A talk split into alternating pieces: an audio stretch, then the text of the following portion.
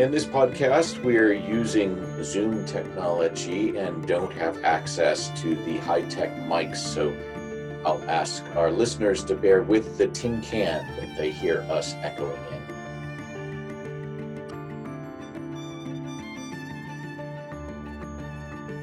Welcome to episode 16 of The Foreign American Becoming Better Global Citizens, where we introduce topics designed to help us think outside the bubble of the United States and enter into a conversation with the rest of the world.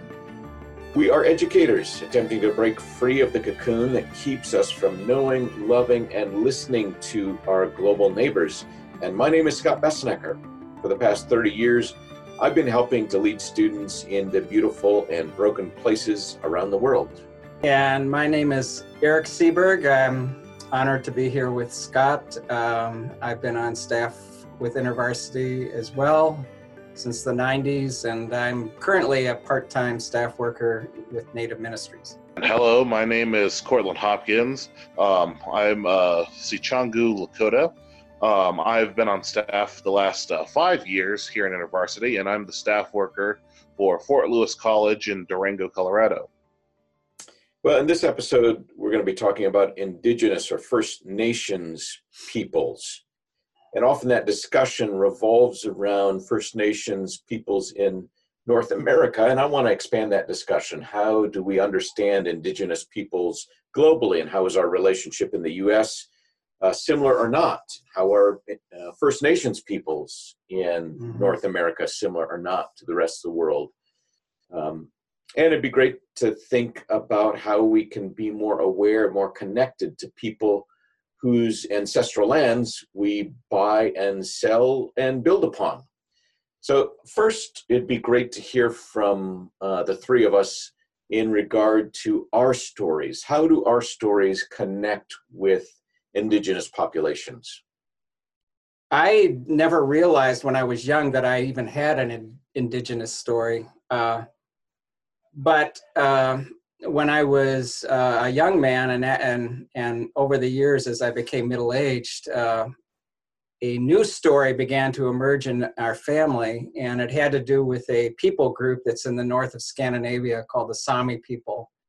Uh, they herd reindeer, and they um, they're one of these groups of people that make the indigenous story interesting because they kind of break out of the box that we often have for indigenous nations because they're actually a European based people group, but they also have their own language. They they're very close to the land. Uh, they're very close to the to uh, reindeer herding and fishing and working in the forests, and they have a story of living in the midst of a majority, much more Germanic, Norwegian, Swedish, Finnish uh, pop, uh, countries, and also Russia, I should add. And um, and their journey is very similar to Native North Americans. Now, this story was not well known to me until I was an adult, but my father, who is an artist, always pursued this this identity. He painted dozens and dozens of paintings of these people. He had lost his actual original parents, where the Sami connection came from when he was very young, like uh, 11, 12 years old. And um, and so it was always something close to him. But but growing up, I just thought it was just another type of Swede, Swedish person. But in turn, in, in actual fact, it was not. It was it was a completely separate identity. And Eric, this discovery has kind of launched you into uh, intimacy with a lot of indigenous peoples globally. You've been to a few global gatherings yeah, of indigenous people. Yeah, it, it uh, you know, there was a very meaningful meeting that I had between um, uh, some rising indigenous uh, leaders at my first Urbana conference, actually. And that was Urbana 2000, and I met um, Richard Twiss, and I met Terry LeBlanc. Richard is is uh, Lakota, like Cortland, and and um, and Terry is Mi'kmaq from Canada, and they we struck up a conversation, and I mentioned in passing that I was Sami in heritage, and they immediately their faces lit up, and they said, "Oh, we know the Sami people; they're our brothers and sisters." They come to the World Gathering of Indigenous People that we hold every two years. Uh, by the way, would you like to come? they invited me to the World Gathering in Hawaii. And I met two Sami people at that gathering. And that gathering led to the next one, which was in Scandinavia in my home territory. I mean, literally 50 miles from where my grandparents had emigrated from. And the rest is history. Well, how about you, Cortland? I think one of the things that I knew that I was very aware of growing up was that I wasn't like everybody else in the sense. I mean, I was, but there was a sense of very a very strong connected sense of otherness, and not necessarily otherness in a bad sense, but otherness as in that's not necessarily my story. Um, growing up, I was always very interested in history, you know, and and you know, in in America, you tend to learn American history, and I was always very conscious that you know that is part of, I guess, the history that I'm around, but that doesn't necessarily apply to me. So, um, and this is actually it's a little bit funny mentioning that because the context of where I grew up, and I grew up mostly on the Rosebud Indian Reservation in South Dakota, which um, you know was, was, kind of famous for its own reasons. Um, but I was also a member of um, the Lakota Sioux. Um, Sioux is the antiquated term, the antiquated you know exonym, um, describing you know the the foreign name, and Lakota is what we call ourselves. But I would have to say that growing up, that one of the most things that I was always known is that we are Lakota, that I am Lakota. You know, there was never any sort of, I, I, guess, like ethnic dysphoria. I never thought like, oh, I'm white, but or that. It was always like very much, I'm a Lakota person, and that means something, and that always and that that always mm-hmm. flavored the way that I viewed the world. Um, so I would always tend to think about things in that way. I would always tend to relate to the world in that way as like I'm a Lakota person. So I was always imagining um, like I would always watch Star Trek, and I would always wonder what would be like if I was on there, you know, as a Lakota person. I never imagined myself as anything else. I always imagined myself as Lakota. And Lakota, we have um, quite a unique relationship with, with I would have to say the rest of the world. You know, we're kind of the famous Indians, the famous North American Indians, perhaps the most famous, um, probably because of um, you know General Custer and Anheuser Busch. Um, um, the Anheuser Busch because um, there was a lot of uh, paintings of Little Bighorn that the um, the Budweiser factory produced and sent to every bar in the country. So that actually has led to a lot of you know kind of some of the stereotypes, but ultimately led to a lot of our notoriety. So I was at when we were actually at the Urbana Missions Conference this uh, last December. Uh, me and a friend of mine went to go visit the Anheuser Busch um, brewery in St. Louis um, and I thought that was just kind of that was an enjoyable experience because there was a kind of a meta narrative that was connecting me there as well. Yeah, it, that's hmm. interesting, mm-hmm. and that narrative is maybe shared uh, globally, depending on what you're thinking about with regard to that narrative. My own story is less connected. Dad talks about a great grandmother that he recalls smoking a corncob pipe and uh, saying that she was Cherokee. And I have no way of knowing, and he has no way of knowing. Um, but it may be one of those stories where there is some native connection that gets that story doesn't get told in that generation of course that would have been suppressed and mm-hmm. uh, you know the the cherokee or whatever foods or stories would have been pushed aside and the Swedish grandpa or whatever, that would be the story. And those would be the foods because we don't want to talk about uh, Cherokee grandma. So I wouldn't be surprised, but um, I have no idea. And, and since, you know, in the last few years, I've gotten to know some of the Ho Chunk people here in Madison, Wisconsin, mm-hmm. and did an interview with um, uh, Ho Chunk leader who runs the local casino and, and had a very fascinating discussion about the relationship between native communities and casinos. Totally changed my perspective on uh, casinos and gambling, but that's neither here nor there. Uh, let's talk a little bit about the interconnectedness of stories for indigenous peoples globally. And one of the sad storylines that seems to ring true amongst Aboriginal Australians and Maori in New Zealand and Native North Americans, um, and possibly Sami, I don't know their story as well, is cultural genocide. That is the dominant group wanting to erase the history and culture and language of Mhm. the, those peoples. What do you guys know, or what have been your experiences with regard to cultural genocide? I think that is a, a somewhat universal experience. Um, I think that's something that you know probably a lot of people have commented on is when you have quote unquote the other versus like kind of the majority is, is that um, you know minorities you know lead to trouble you know and since a lot of these places I think were colonized by Europeans, I think Europeans had a very ingrate knowledge that you know a, a, small group of people with a cultural um, identity of their own are dangerous to um, the, the larger whole, the larger body politic. So I think that's kind of why it's a universal experience and not necessarily even limited to Europeans. Um, this could also be in Asian uh, cultures. I know that there's um, an indigenous group like uh, the Hmong, you know, in uh, Vietnam, you know, who are essentially indigenous, you know, native people, but uh, have found themselves kind of, you know, pushed aside by, you know, um, larger religious and ethnic um, groupings. Um, so, so that's yeah. so the point of view right there. But the story why in my own personal family is that my, this is uh, one of the reasons I can't speak my tribal language is this is what my grandmother told her children is um, and what- this is what she told her siblings um, when they're growing up is she said the the kids who speak Indian don't make it. The ones who the, the ones who don't yeah the ones who speak indian don't make it and i want my children to make it.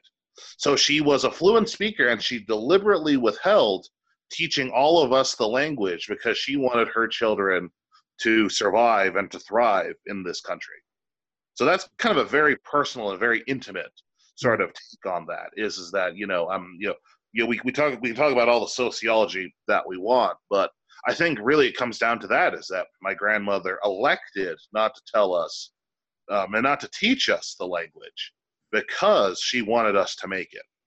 Yeah, that's interesting, Cortland. Um, they're both internal and external forces that contributed to the diminishment of the native culture, native language, um, often sort of playing off of one another, I suppose. Mhm. I was uh, interacting with a Ho Chunk woman who talked about the boarding school experience, and that's been sort of universally described negatively as a um, way in which European immigrants to the North America um, tried to wipe out native culture. But her reflection was actually the boarding school was where uh, Ho Chunk girls met Ho Chunk boys and got married, and to some extent were not assimilated by having an integrated uh, educational program. And while they did beat the language and the culture out of us, uh, at least ethnic intermarriage with within our ethnicity was somewhat kept alive in the boarding schools Mhm. as a sort of perverse um, side benefit to this forced um, you know experience of boarding schools what, Mhm. what about the sami Well, there there are a lot of s- stories of uh, cultural genocide, you could say, or ap- appropriation in the Sami community. Uh, la- last year, in the spring of 2017, I actually watched a film called Sami Blood, which is all about that story. It's a story of two sis- Sami sisters, one who stays behind and lives the traditional way of life, and the other one who literally burns her past in order to get an education in a very racist Swedish uh, school system from the 1930s. And um, that film triggered me. I could not stop weeping at the Hmm. at the end of that film. It was so powerful, and it touched something in me that I suspect is a a buried story in my family's past. Because when I look at the photos of all of my um, Sami grandmother, who I never met, uh, it's always in traditional Swedish regalia, so to speak. It's not in the Sami gákti, the you know the the the way the Sami people uh, very proudly these days uh, put on uh, their regalia. But I will say this: there are significant movements to restore those very things today. So, like last March, I was in, at the Menominee Reservation with a whole delegation from Norway and Finland who were trading knowledge about how to bring languages back back to life because these were all scholars who taught in a all Sami university where even the PhD programs were in the Sami language and they were there with the Menominee who are have this tribal school that has grown considerably and they have a vision for bringing back their language and bringing back their cultural practice and it was absolutely fantastic hmm. and not to stereotype but one thread i see in a lot of indigenous peoples is some kind of understanding connection to the land that mm-hmm. in a modern society and this isn't just amongst europeans yeah but this modern disconnection with the earth or with the land i see pretty regularly show up as a way that indigenous people share a kind of understanding and love of the connection to um, space and territory and land that's different than my relationship right. uh, to the land. Right. Right. I think the best way to describe that, the phrase that usually gets described most is uh, sacred geography, that there actually is literal sacred spaces that exist. Um, I think that's a matter of um, belief, um, you know, and that's something that's kind of out of fashion with the modern secular world. You know, um, a lot of descriptions between you know luminoid and luminoid space. Um, you know, inter- the purely internal space of the sacred versus the external space. Um, so I kind of feel like one thing that natives really do have is that sense is that this place literally is sacred that something mm-hmm. happened here, that something important happened here. Um, and it should be remembered, you know. And one thing that I notice is that um, natives have a very uh, good understanding of this. Um, it's always funny doing Bible studies with my students, especially in the stories in the Old Testament and in Genesis, is that no one ever asked me the questions about, oh yeah, then Jacob erected stones, you know, at Gilgal, and then it became, you know, you know, a sacred space and a place where people would visit afterwards. It's like, I feel like if I was teaching that with you know majority culture students, whoever those might be, you know, they wouldn't understand that. But with native students, they said, "Oh yeah, that's just what you do. it makes sense." You know, that's what their tribe does. Their tribe does that. Their tribe marks where that happened. And I know that a lot of tribes do that in very different ways. And in the Southwest, here a lot of tribes they'll make uh, petroglyphs. You know, they'll make drawings in the rock that say this clan passed here or this clan was born here Mm-hmm. Um, I, when I always see those, I always like feel a very calm and very sacred feeling inside of me. It's like even though it's not my own sacred story, this is part of someone else's sacred space, and I always make sure to make sure to try to respect that. And I think an understanding of space like that really, I think, really helps um, cultures understand each other because like what is what do they view as sacred space what do um, you know and what do we view as sacred space and I think one of the most confusing disconnects in our time is that for um, the most of the Western world is that all sacred spaces become internal, you know, individualism and like right there. And I think I feel like that's very hard to digest and very hard to understand.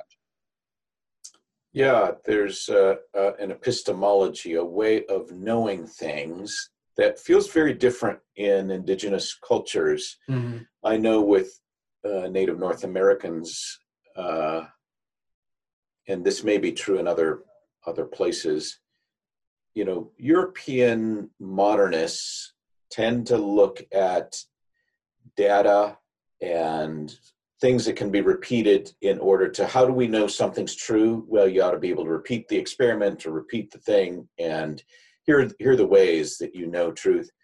And in indigenous cultures or at least with some native american tribes it's like, well, dreams also tell you what's true, and animals, and the earth, and data points, and like there's maybe a, a wider or more robust um, set of inputs mm. that help to define what do we know to be true and real.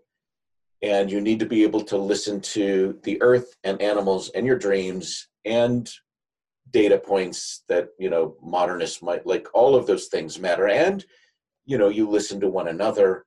And I just, I think that way of understanding the world, way of understanding truth is just fascinating. And I was at a conference where a native speaker um, was talking about Jesus as a tribal boy, a tribal man. Lion and, of the tribe of Judah. Yeah, like here's someone who understands me and understands indigenous ways mm-hmm. because he considered himself part of a family of tribes, of which he's one in one tribe.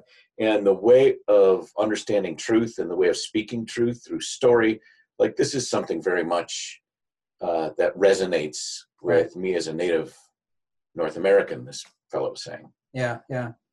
It's very much the same way with the Sami people. I mean, when I was there in 2005 for the World Gathering of Indigenous People, we had communion on top of a sacred mountain and uh, we were there with there were 12 of us tribal people from all over the world and i felt very intimately connected with that place because the weird thing was i had been there like a couple of decades earlier when i was in my 20s and i didn't understand the experience at the time but i felt a real strong deja vu experience when i was there like i'd been there before i was connected in some way and then I ended up on top of that mountain. but it's interesting because I was listening to Cortland uh, speak about his understanding of the present. Yeah, includes like great grandparents and great grandchildren from him. Like you go back several generations, seven and, generations, and that is the present mm-hmm. for him. And so you're sort of echo of there's something in my present which I consider beyond my individual lifetime absolutely to be part of the equation here that I'm feeling something. Yeah. And you know, the way we're talking about this is really no different than how the prophets of Israel talked about the land and about their connection to it. Sure. Really. Yeah, very much so. I feel that in some ways, a lot of like more of the prophetic literature makes a lot more sense when you view it in a native sense. I always joke with my yeah. students, and it's kind of a joke, but it's also serious. That that's a very native way of looking at it, is that you know is that in some ways um, you know the, the, the bible is very much tribal absolutely you know, the bible is tribal and i think um, one of the things that comes up very understanding is you look at jesus' life this is discussed in that lecture he does a lot of things that i would completely understand like you know he has to go to the temple for ceremony you know the ceremonies that are necessary for boyhood and for manhood and the like right there and elders who've been waiting for him uh, bless him and you know help and give him names. Um, you know, I'm thinking about Anna and uh, Simeon. You know, those things are very, very. I mean, I feel like a lot of people wouldn't understand that if they are just used to the way we modernly live. You know, the world of advertising and internet and constant speed. With it's like, oh yeah, you know, old man and old woman. You know, they had to come and you know they had to bless him and they had to tell him what he would be about. You know, and one of the names, you know, it's like, you know, is that they give him is like he'll be a sign that will be spoken against. It's like that's a very native sort of thing to say. And. I was it's like, yeah, that makes sense. And then other people are like, oh, I, I don't get it. It's like, no, you have to be. You, it, when you're native, it makes sense. yeah, let's talk a little bit about indigenous people's relationships with those around them, uh, the immigrant communities that have moved into their territory. Uh, there have been a wave of modern apologies beginning in 91. The Canadian uh, Deputy Minister of Indian Affairs issued an apology, and then there's a cascade, you know, US Congress in 93 uh, for the sort of occupation of Hawaii mm-hmm. became um, you know, an, an, apology. And then in the later 90s, Norway and Sweden kings offering their apologies. And, um, you know, New Zealand and Australia, there have been a spate of apologies. As far as I know, nothing's really come with reparations or any kind of you know, we've not granted Hawaii sovereignty. Uh, there's been attempts to say we we at least see and recognize that there was a sin committed here and that we were part of it. And some of the indigenous folk feeling like, yep, that's good to say. It kind of falls short of any kind of restitution. But I'm wondering what you all have experienced in terms of relationship with non native folk or eric in your case with swedish folk that you had you know felt assimilated to Mhm, um, mhm.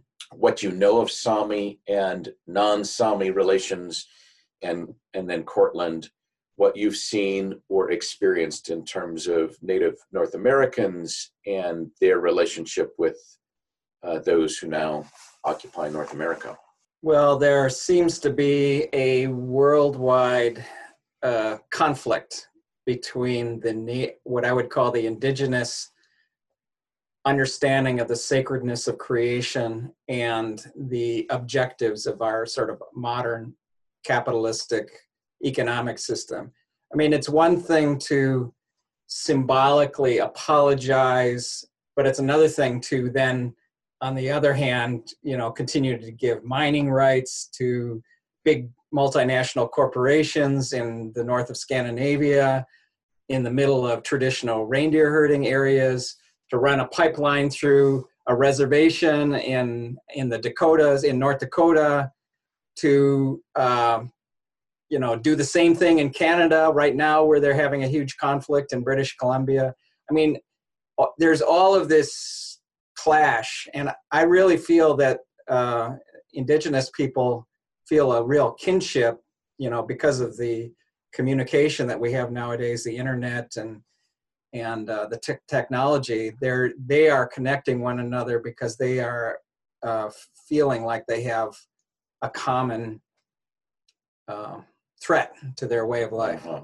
So there, it sort of rings hollow to say we recognize that your ancestral lands were taken from you, but we still think that we own them and are going to use them as we as we like. It's Exactly. like, well, that wasn't really an apology, was it? Yeah.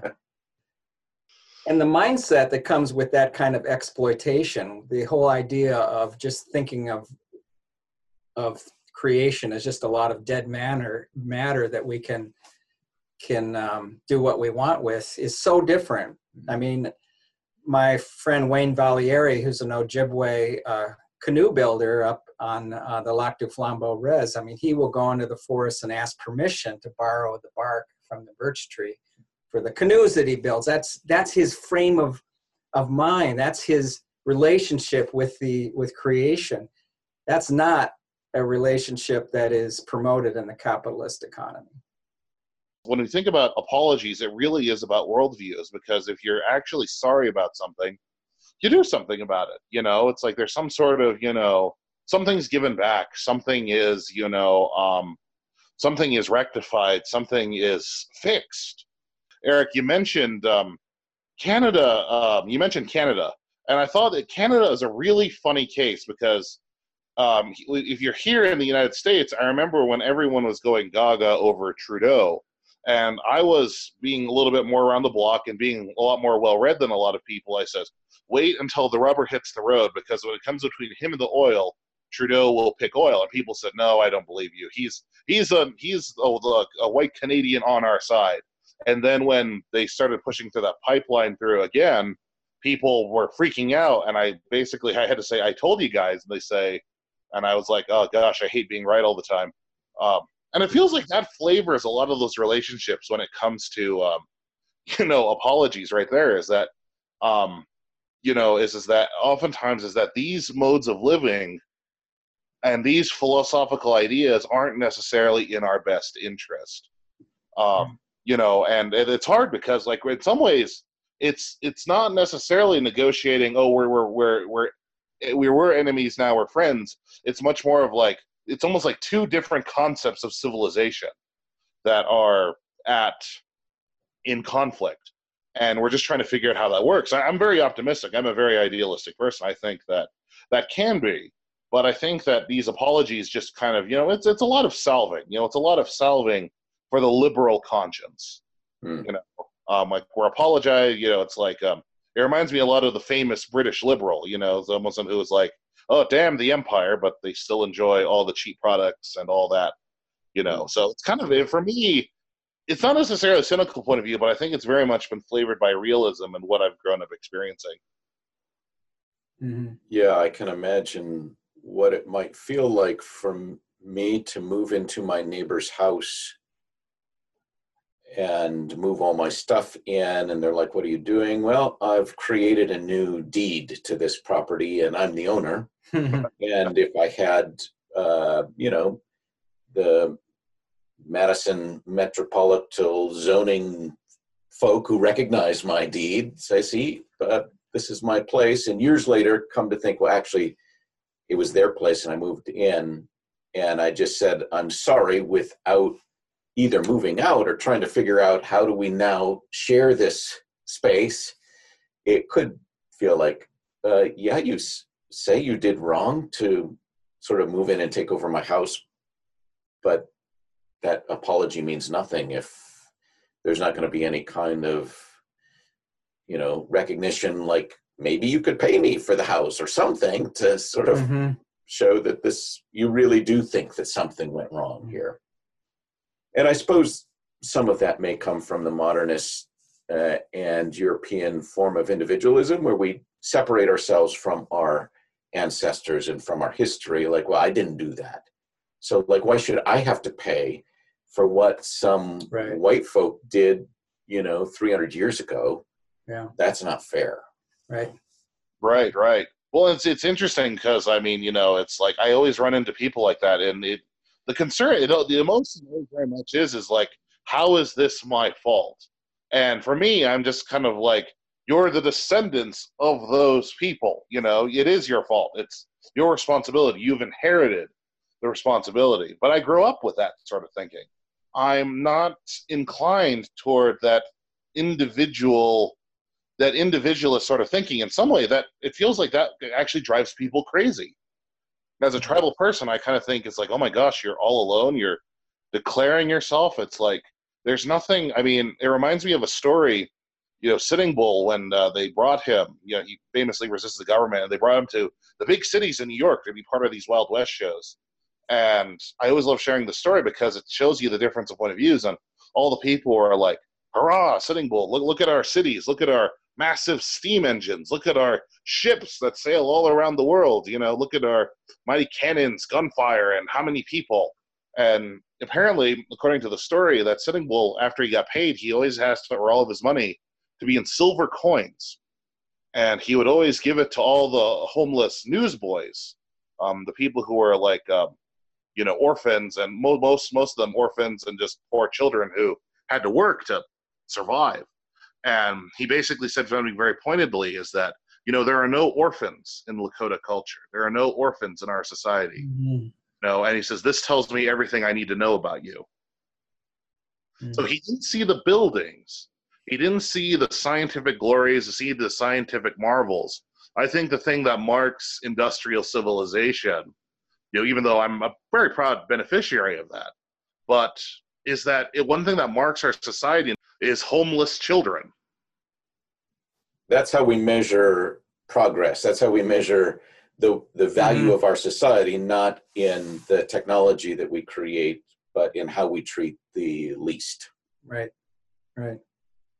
Right. I mean, I'm just kind of thinking is that, you know, I've always been drawn to, I mean, it reminds me of the last line of A Christmas Carol, you know, where, um, not the last line, but the line, you know, where, um, shoot, um, you know, the ghost of Christmas present, you know, Christmas was just a few, you know, it was just like a month, uh, you know, a little bit ago. But um, how the ghost of Christmas present throws the words back at Scrooge, you know, are there no prisons? Are there no workhouses? And then, you know, the two children, the two children of doom at his feet are ignorance and want. And want is something to be afraid of, but ignorance is something that's far worse and will cause your destruction, as the ghost of Christmas present so poignantly affirms. Mhm. And I think that, that that feeds very much into the Lakota idea of being conscious, of seeing, of actually seeing, being focused. So much of our knowledge is related. Does that person actually see things? Does that person actually hear things? I've really been shifting in my understanding of a lot of this historic trauma in recent years because, and you remember this, Cortland, from uh, Mark Charles, you know, he points out that a lot of white people are also victims of trauma, but it's the, it's the trauma of the oppressor and I think that's really true. I think that um, a lot of people that come from European backgrounds are also traumatized, and they are just as much victimized by this sort of soul deadening capitalist system that we live in, which tolerates things like widespread poverty and um, inequality, and you know, even the meritocracy that runs it. I mean, is full of gated communities that are that separate themselves relationally from you know the the vast majority of people who are not benefiting from the system so i think that i think in some ways uh, native indigenous people are like prophets in the wilderness really because they're pointing out that this is damaging to the soul and spirit of every nation hmm. Well, I think we're offering the way out too. Yeah. You know, the one thing that's very unique, especially if you read Solzhenitsyn and you know um, and Chesterton, one thing he points out is that socialism and capitalism are essentially the same thing, which is that they both the God desire something mm-hmm. to be in control of you, mm-hmm. you not to be in control of you. And I feel like that's something that's not many people are willing to point out. You know, everybody wants to solve the problem, but no one ever thinks that you know are you like you ha- has your neighbor eaten yet? Have you you know is your neighbor okay? Like you know is your neighbor actually your neighbor? Mm-hmm. these are things that i think where native people really do offer the way out of. Well any final words of advice for um, listening well to one another in terms of building networks of relationships or books podcasts people that we should be listening to well, it is interesting that this spring, you know, where I've been involved for many years now with the um, NAIITS community, the North American Institute of Indigenous Theological Studies, and their next conference, uh, June of 2019, is going to be focusing on the land mm. and on the, our relationship with the land. And so that's exactly what we've been talking about at this um, podcast. Um, because it's an enormously important topic. Hmm.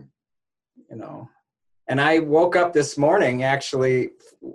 NPR was doing a a show on just on the huge problem of trash in the Pacific Ocean, and and they went to the they actually went to the Philippines and were looking at where it was coming from, and you know it was coming from very irresponsible companies who don't take responsibility for all the plastic packaging hmm. they they uh, dump on the indigenous people there. It's just like it's it's a worldwide problem. Hmm.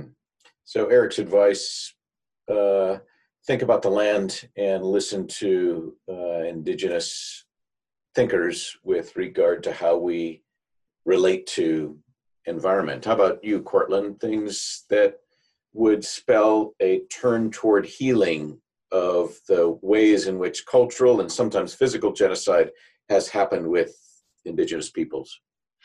Well, I think yeah, like um, I think uh, I love Eric's suggestion. Um, anything by NAIITS is usually pretty good and pretty challenging. But one thing that I also tell people is that it's important to know your own story. It's important to know where you come from and who the people you come from. Mm-hmm. You know, it's like you know I feel like that's a major step, and I feel that's something that has broad-reaching appeal. Um, no matter where you are on the political aisle or you know, I would dare say, you know, whether how much you're in or versus how much you're out. Um, because I think when you have, when you know your story, you begin to regain control of it, not, not in like an imperialistic way, not in an empire over yourself, but knowledge of yourself, I think helps free you. So I think that a lot of people, you know, it's like I think it's okay to look back at your own cultural heritage and embrace it, but not embrace something like general or generic. You know, like you know white for example but to embrace you know who your people are where did they come from why did they come to live in this valley why are you why is your family here and i feel like that's much helpful kind of like for folks who are on the majority end of the culture i think it's also i think it's also okay to embrace the immigration narrative as well. It's it, I, I, it's okay to be an immigrant. I don't mind that. Uh, weirdly, I feel like that a lot of natives don't mind that people are here, but we want to be honored. You know, we've been shamed in this sense. You know, we've been dishonored, and I think that you know you should give honor to your stories. Like, why did your why did your fathers, why did your grandfathers or grandmothers, you know, why did they decide to come here? And that that story has meaning. And I'll gladly welcome anyone who says, you know, that. It's like I welcome you here. Um, and that's kind of how I feel like that's kind of how the story begins again, right there. You know, it's very personal advice right there is that I need to know your story so that I could honor you and that you could be able to effectively honor me. Because the one thing that we don't need more of is you know white guilt. I mean, I I, I don't need any more white women in scarves apologizing to me. Uh,